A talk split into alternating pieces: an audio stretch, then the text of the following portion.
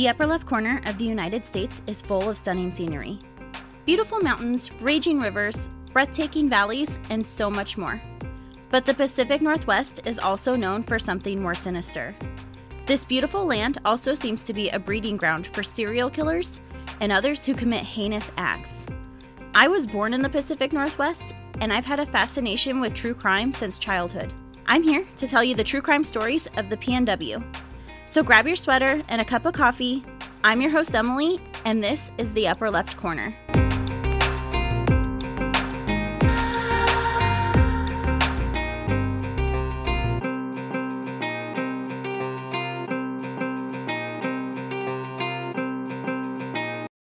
Content warning. The following program may contain descriptions of violence and or sexual assault that may be upsetting to some listeners.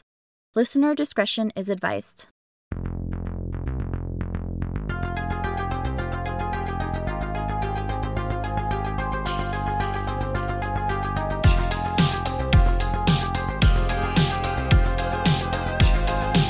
We were just out, I guess, sightseeing, I guess you'd say.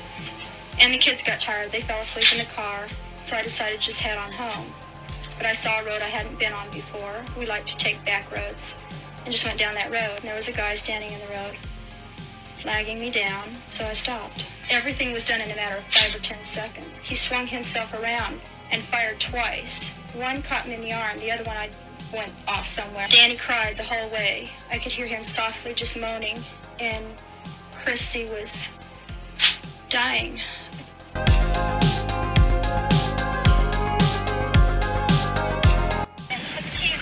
I just hit my cat.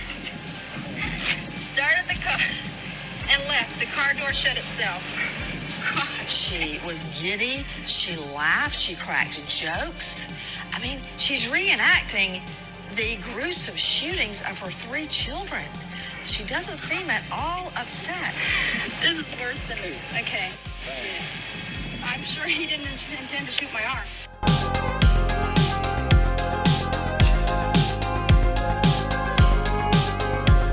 Emotionally, she was flat. I kept trying to tell Detached. her to roll over so she wouldn't choke on the blood, and it didn't dawn on me at the time that the blood was coming from her lungs. Her behavior was not anything that you would expect for uh, a mother who'd gone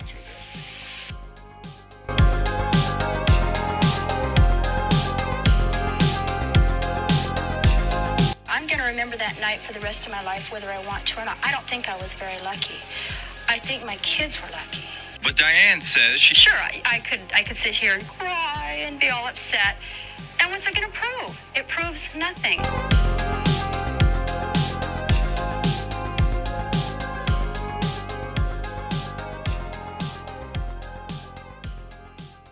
This episode, I'll be telling you about the case of Diane Downs. But first, let's get our PNW town profile. Springfield, Oregon is located in the southern Willamette Valley and at the 2010 census had a population of just under 60,000. The creator of The Simpsons, Matt Groening, is from Springfield, and of course, in The Simpsons, the town that Homer and the fam live is called Springfield. Although Groening held onto which Springfield inspired Homer's hometown, the Oregon Springfield took third in the voting to choose one of the 16 Springfields in the U.S. to host the premiere of The Simpsons movie. Although Springfield did not host the premiere, Matt Groening sent a plaque to the city of Springfield that stated in part, Yoda Springfield, Oregon, the real Springfield. And in 2012, Groening confirmed to Smithsonian Magazine that he named the fictional Springfield after his Oregon hometown. He admitted he had left it a secret for so many years to allow people the enjoyment of assuming it was based on their Springfield. The Springfield Public Library is located within City Hall, which is home to a seal of the city of Springfield that was created out of unusual items from the city's sewer system. The seal and its creator, Russell Ziolkowski, were featured on The Tonight Show. Keeping it real weird, Oregon. And that is a summary of Springfield, Oregon. This is the second time I'm visiting Springfield, and I hope they don't give me a reason to come back anytime soon. Now, on to the story. Elizabeth Diane Downs was born on August 7, 1955, to Wesley and Willa Dean Fredrickson in Phoenix, Arizona. She went by her middle name Diane. As far as her childhood goes, her parents were in their teens when they married and when Diane was born.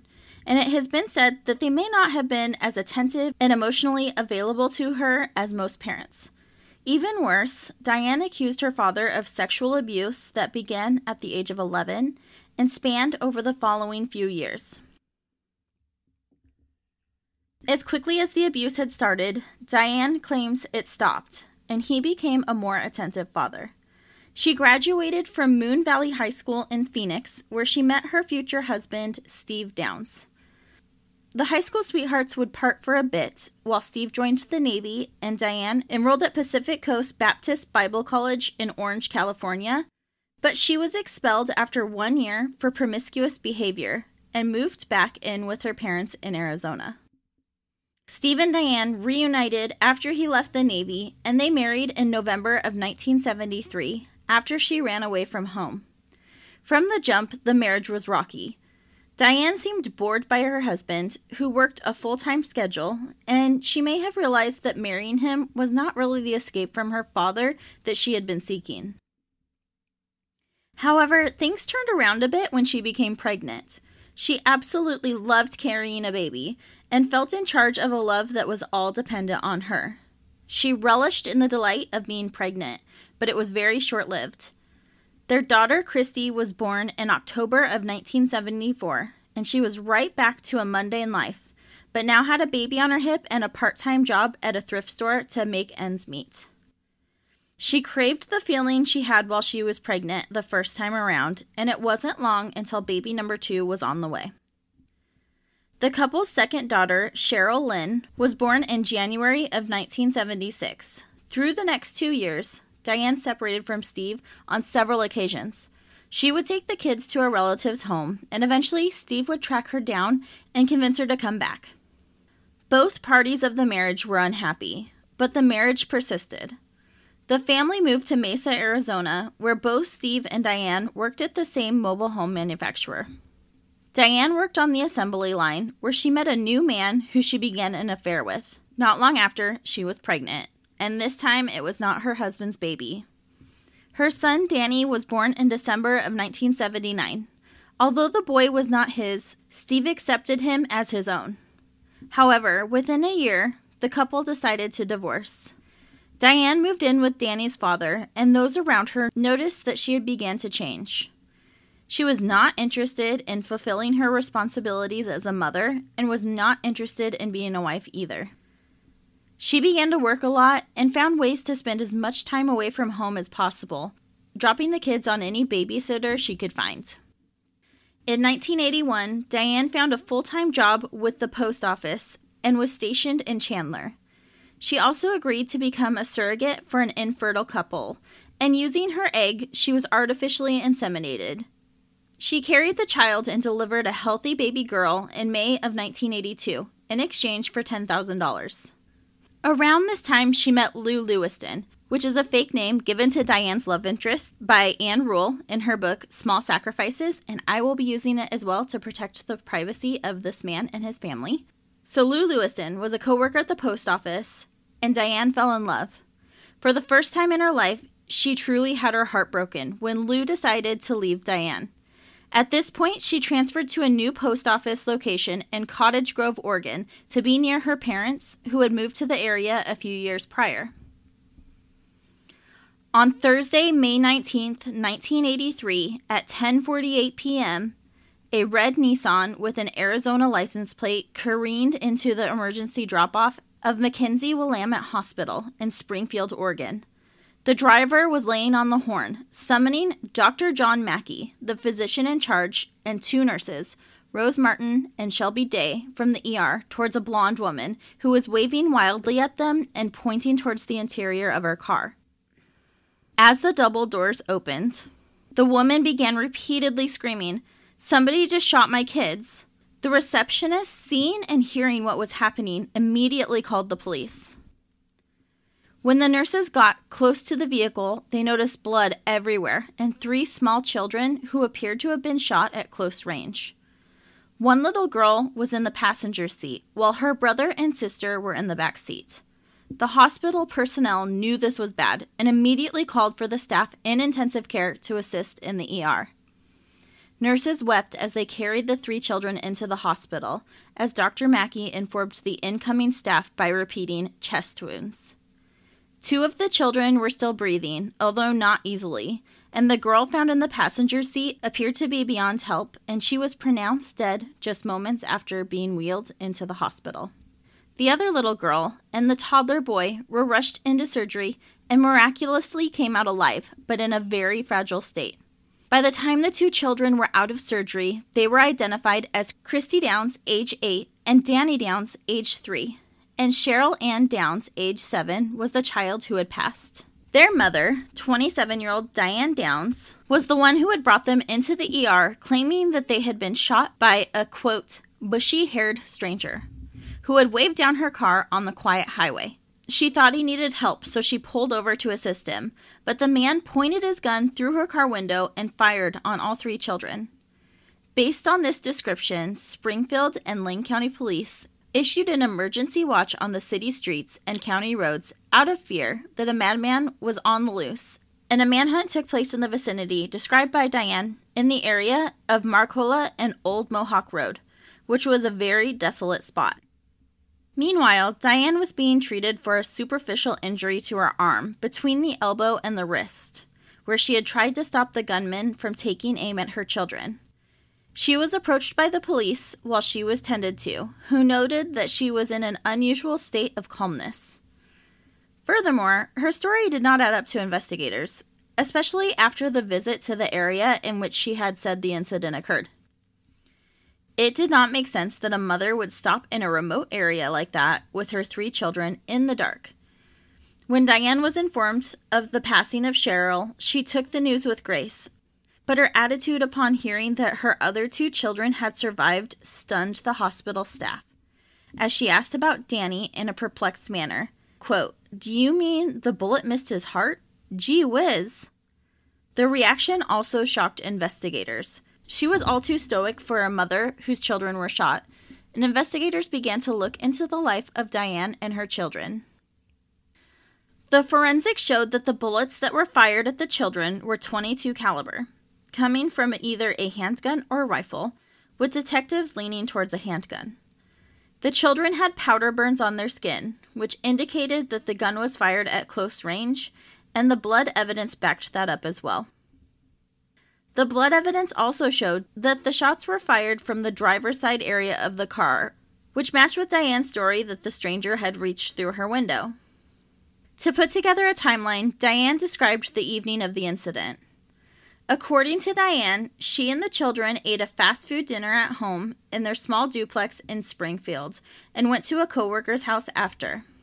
The coworker had mentioned she was interested in buying a horse, and Diane had found an interesting classified ad she wanted to show the coworker. She said she felt this was a good opportunity to get her kids out of the small house for a few hours. Diane had a brief interaction with the coworker and her husband and then set out for home. She chose to cut through Old Mohawk Road to the main highway as a means to do some sightseeing. This is where she encountered the man that she described as a white man, late 20s, about 5 foot 9, weighing between 150 and 170 pounds, with dark hair, a shag wavy cut, and a stubble of a beard. He was wearing a Levi jacket and an off colored tee. He was waving her down, and she braked and got out of the car. And at that point, the stranger pulled out a pistol from under his jacket and demanded the keys to her car. She refused, and then he opened fire on her children. She attempted to stop him, and that's how she got shot, sustaining the superficial injury to her arm. She then claims to have jumped into the car and sped off to the hospital. In the early stages of putting all the information together, many people started having doubts about Diane's story. Several nurses and investigators were mortified when Diane went to the bedside of her surviving daughter, Christy, and as she walked in, Christy's eyes looked fearful above her oxygen mask and her heart rate spiked from 104 to 149 instantaneously. Diane grabbed her daughter's hand and murmured, I love you, but her words and face were cold and her teeth were clenched. State troopers searched Diane's Springfield duplex and found her diary, a rifle, and a box of 22 caliber shells, the same as the ones that had been taken from the children's bodies. They also found a picture of a young man with a beard among the pictures of Diane she had placed around the living room. Not long after arriving at the hospital, Diane placed a call to this man in Arizona, a former boyfriend. This call was placed before she knew the status of the children and before she even called her ex husband and father of the children to inform him of what had happened. Evidence was sent to the district attorney, Fred Hugi, who visited Christy and Danny and cried at the sight of the children who were hooked up to all kinds of machines and fighting for their lives. He knew something was wrong when their own mother had basically no reaction at the sight, and he, a stranger, had been moved to tears. He placed a guard with the children at all times to keep an eye on Diane, and kept a child psychologist by Christy's side at all hours in case she became able to speak of the night she was shot. Doubt in Diane's story only grew as her story began to change, and in an interview with Diane's ex husband, he alerted them that Diane had three guns, not just the two she had told them about. We'll be right back after a word from our sponsors. For the upcoming holiday season, I'd like to put together another bonus episode for my listeners, but this time I need your help. If you have a personal true crime or spooky PNW story, email me at upperleftpodcast at gmail.com. Your story may be read on a future episode of Upper Left Corner. And now back to the story. Investigators found Steve Downs to be an open book. He shared how happy he was to get rid of his ex wife and seemed perfectly content living a bachelor life and had no ill will or feelings towards Diane. He seemed like a concerned father who was hopeful that Christy and Danny would pull through and made arrangements to fly to Oregon to visit them, as he was still residing in Arizona. They also asked Steve about the man who Diane had called upon arrival at the hospital and he replied that it must be the married man that Diane had been having an affair with before leaving Arizona, the postal worker from Chandler who broke Diane's heart. He had been forgiven by his wife and was focusing on his marriage and raising their children together.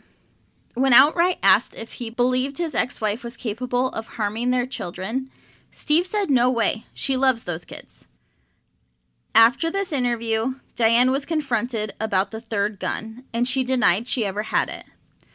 Further evaluations just raised more red flags. Why would she take her kids sightseeing in the dark? If she had been shot while outside of the car, wouldn't she have grabbed the injury with her opposite hand? But there was no blood on the steering wheel. In fact, there was no blood near the driver's seat area at all, leading investigators to believe that the gun had been fired from inside the vehicle, not through the window. They also found many love notes about her lover in her diary. There were letters, diary entries, and even poetry about him. One unmailed letter even begged Lou to be with her, stating, "I don't need to I don't need you to be a dad to my kids. You won't ever have to be alone with them." Working in Diane's favor, however, was that the search for the murder weapon was unsuccessful. It was believed that the gun was likely tossed into a nearby river, which in the springtime flows quickly. Divers searched to no avail. And even worse, Christy suffered a stroke. Her speech was distorted, and doctors feared she may never speak again. The left side of her brain, that controls the ability to speak, had been injured by the stroke. But since she was so young, there was still a slight chance that the deterioration could be reversed with therapy. Cheryl Ann was laid to rest the week of May 23rd, and although it was a sad week, there was also reason to be optimistic. Christy and Danny were going to survive, Though one of Christy's arms was paralyzed and her speech was garbled, but her doctors were now hopeful that there would be improvement. Danny would be wheelchair bound, likely for the rest of his life, but his brain had not been affected and he would live. Both of these kids surviving their injuries is an absolute miracle. Investigators went down to Arizona to dig up as much information on Diane as possible. They were able to establish that Steve Downs and Lou Lewiston were both in Arizona at the precise time of the attack, ruling them out as the bushy haired man. They spoke with their coworkers at the Chandler post office. Not one person had a glowing review of Diane. Many said she was a wishy washy person who seemed to always either be mad or sad. Her convictions were unclear. She openly had many sexual relationships with men who were both available and unavailable, yet she took a stand against delivering Playboy magazines on her route. They interviewed Lou Lewiston, who detailed his affair with Diane. It had started in the mailroom. He was married with three children, and Diane was divorced with three children. He knew Diane's reputation, as she had been with many of their coworkers for short lived flings, and he decided to partake, but had no intention of leaving his wife. But unlike her past flings, Diane became attached. She began to encourage him to leave his wife and children and start a life with her. They would spend all day at work together and then their nights at a sleazy hotel. But Lou was adamant about staying with his wife and attempted to break it off with Diane when she started bringing her kids around. He didn't feel it was right, as he viewed the relationship as just an affair to be around her kids. This is why Diane had been leaving her kids with babysitters or anyone else who she could drop them on during this time frame, so that she could be with Lou. When he officially broke things off with her in February of 1983, he said she ranted, raved, and screamed at him like he had never seen anyone behave before. He held firm on not being with her again, and shortly thereafter, she put in her transfer for Oregon. But her letters and phone calls to Lou did not stop. Lou also backed up what Steve Downs had said about a third gun, and once again, Diane denied owning it. When investigators put together a timeline of events, they pinpointed if all of Diane's statements were true, the shooting would have occurred around 10:15 p.m. But a witness came forward who claims he saw Diane's red Nissan driving slowly, like way too slowly, along Old Mohawk Road. The reason the witness remembered the vehicle was that it was driving between 4 to 7 miles per hour at around 10:20 p.m. and had Arizona plates. A grand jury was convened, and also during this time, the two living children were placed in protective custody after Diane had threatened to remove the children from the hospital if law enforcement didn't leave her alone. Christy was sent to live with a foster family where very few people knew where she was placed, and Danny, who was still hospitalized, was given a security detail for protection from Diane, and he would follow his sister to a foster home once he was well enough to do so. The investigation hit a rough point when budget cuts forced mass layoffs within the state government, and several lead investigators were laid off with a month's notice. Diane also began speaking to the press, who became obsessed with her. She said she was misunderstood and was being harassed by law enforcement. As much as they wanted to set the record straight, law enforcement stayed quiet and let her talk. Diane also became pregnant again during this time period. She told the press, You can't replace children, but you can replace the way they make you feel. Meanwhile, the police took this as an attempt to escape the death penalty when the case goes to trial. During this time, Christy also began making tremendous progress in her recovery. She was beginning to talk and face reality. She told a counselor that Diane had hit her and her siblings a lot, and eventually Christy told her about the event that she called that terrible thing. Paula Krogdahl, the counselor put in charge of helping Christy with her nightmares, was making excellent progress in the meantime. The child began to talk, to remember and face reality, while Krogdahl tiptoed through her treatment, avoiding the murder scenario for a long time. She got Christy to speak about her family life and her mother. The district attorney, Fred Hugi, decided to move forward with charges, believing he had a strong case, and the grand jury was wrapping up after months of interviews, and they handed down an indictment one charge of murder, two charges of attempted murder, and two charges of criminal assault. The state of Oregon was ready to go after Diane Downs. She was arrested on February 28, 1984. A media frenzy ensued. Reporters from all over the country, including Time magazine and the Washington Post, were there. Diane sought out a high profile attorney named Melvin Belli, but due to personal unbreakable plans, he could only defend Diane if the trial could be postponed for a few months. But the courts refused.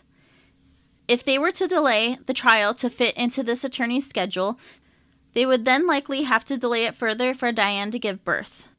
The district attorney came to court armed with 24 volumes of evidence, statements, follow ups, and transcriptions of tapes. Meanwhile, Diane was scrambling to find another lawyer quickly, and she selected Jim Jagger. The trial opened on May 10, 1984, at the Lane County Courthouse in Eugene. The jury consisted of nine women and three men and was presided over by Judge Foote, who happened to be the judge who took away custody of Christy and Danny from Diane. He was noted for being young, intense, and fair. Following the opening remarks by both sides, the jury was escorted to the scene of the crime via a chartered bus, followed by a trip to the location where the red Nissan had been impounded, so the jurors could get a look at that as well. Then it was time to hear the state's witnesses. Doctors and nurses who worked on the children on the night of the incident testified to how strangely Diane was acting. One nurse even claiming that Diane was laughing and said, Well, I have good insurance. With the doctor stating she was unbelievably composed. There were no tears, no disbelief. While an x ray tech claimed the mother of the wounded children complained about having to be seen in public without makeup. All of these people made an impact on the jury, but no witness was more riveting than when Christy Downs was brought to the stand. Fred Hugi, the district attorney who had put in 18 to 20 hours a day since the beginning of the investigation, led Christy to the stand with tears streaking down her face. You could tell that Hugi felt horrible about putting her in this predicament, but he also knew this would give him the best chance at putting Diane away for life. He handed Christy Kleenex and gave her time to calm down when needed, mostly when her eyes met with her mom's. It was obvious that Hugi detested what he was doing and cared deeply for this child, who he had fought to protect from Diane. He started by telling her how important it was to tell the truth, and then proceeded with some routine questions about herself, her family, her school, and then they got into the heavy stuff. They talked about the day of the crime, the visit to her mom's coworker's house, and she answered those questions through sobs. Hugi responded with a reassuring smile and by patting her shoulder. The questioning continued, and Christy divulged that her mother shot Danny first, and then her, and then Cheryl. The testimony set the tone for the rest of the trial. Everything else seemed anticlimactic after that. The whole room knew Diane Downs was guilty. And furthermore, America, who had a hard time believing that this pretty mother of three, who was a dead ringer for Princess Diana, could be capable of murdering her children. And they had to come to the conclusion that she did. On June 14, 1984, Judge Foote read the unanimous verdict to the courtroom guilty of a second account of attempted murder in the first degree, guilty of first degree assault, guilty of another count of first degree assault, guilty of murder. Oregon did not impose the death penalty, but in the subsequent sentencing, the judge sentenced her to a life term plus an additional 50 years for using a firearm, expressing, quote, the court hopes that the defendant will never again be free. I've come as close to that as possible. Between the verdict and the sentencing, Diane gave birth to a daughter she named Amy. The father of the baby denied her, and she was adopted into a loving family. This should be the end of the wild story, but Diane had one more trick up her sleeve. In 1987, Diane escaped from the Oregon Women's Correctional Center, where she was incarcerated. She was recaptured and transported to the high maximum Clinton Correctional Institution in New Jersey. Today, she sits in the Valley Prison for Women in Chowchilla, California. She was up for parole in 2009 and has been denied every time she has applied. Diane's former lover, who authorities believe was the motive behind Diane's actions, remained happily married to his wife. Steve Downs was ruled unfit to parent his surviving children, as they now had permanent ailments from the attempted murder by their mother. Christy and Danny survived the ordeal. In 1986, they moved into their new home with their loving adoptive parents, prosecutor Fred Hugi and his wife Joanne. The man who protected the kids from day one by posting security at their side and taking away custody from Diane to working so hard to put her away for life, adopted both Christy and Danny. The Hugis raised the kids in a happy home, though they preferred to live a private life. Famed true crime author Ann Rule provided an update a few years back, stating that both Christy and Danny had graduated from college, and Christy was now married and a mother, and Danny is a computer whiz. And that is the case of Diane Downs.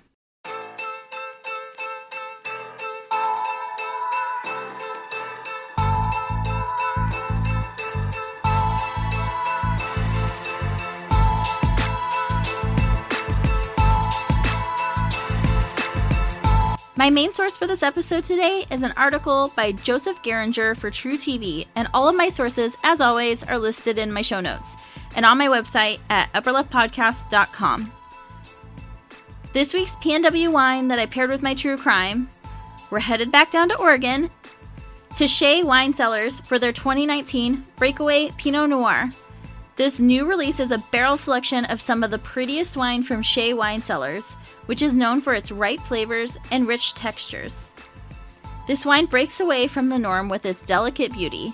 Pretty red fruit aromatics with cherry, strawberry, and pomegranate lead to a refined palate with a long, beautiful finish. You can order yours at Shea Wine Cellars, S H E A winecellars.com. But they made less than 150 cases, so you'd better hurry. Cheers and thanks for listening.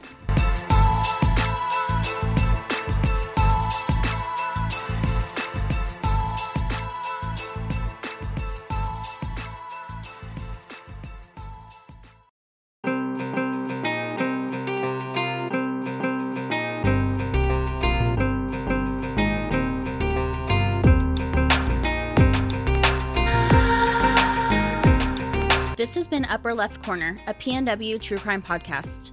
If you enjoyed the episode, please leave a five star rating and review and share it with a friend. All of the sources for this episode are listed in the show notes and at upperleftpodcast.com. While you are there, check out the Support Victim Causes tab to find the way you can help the victims' families, or take a peek at my merch. You can follow me on Instagram at Upper Left Corner Pod. If you have a case suggestion or a PNW wine recommendation, please email me at upperleftpodcast at gmail.com. Thank you for your support.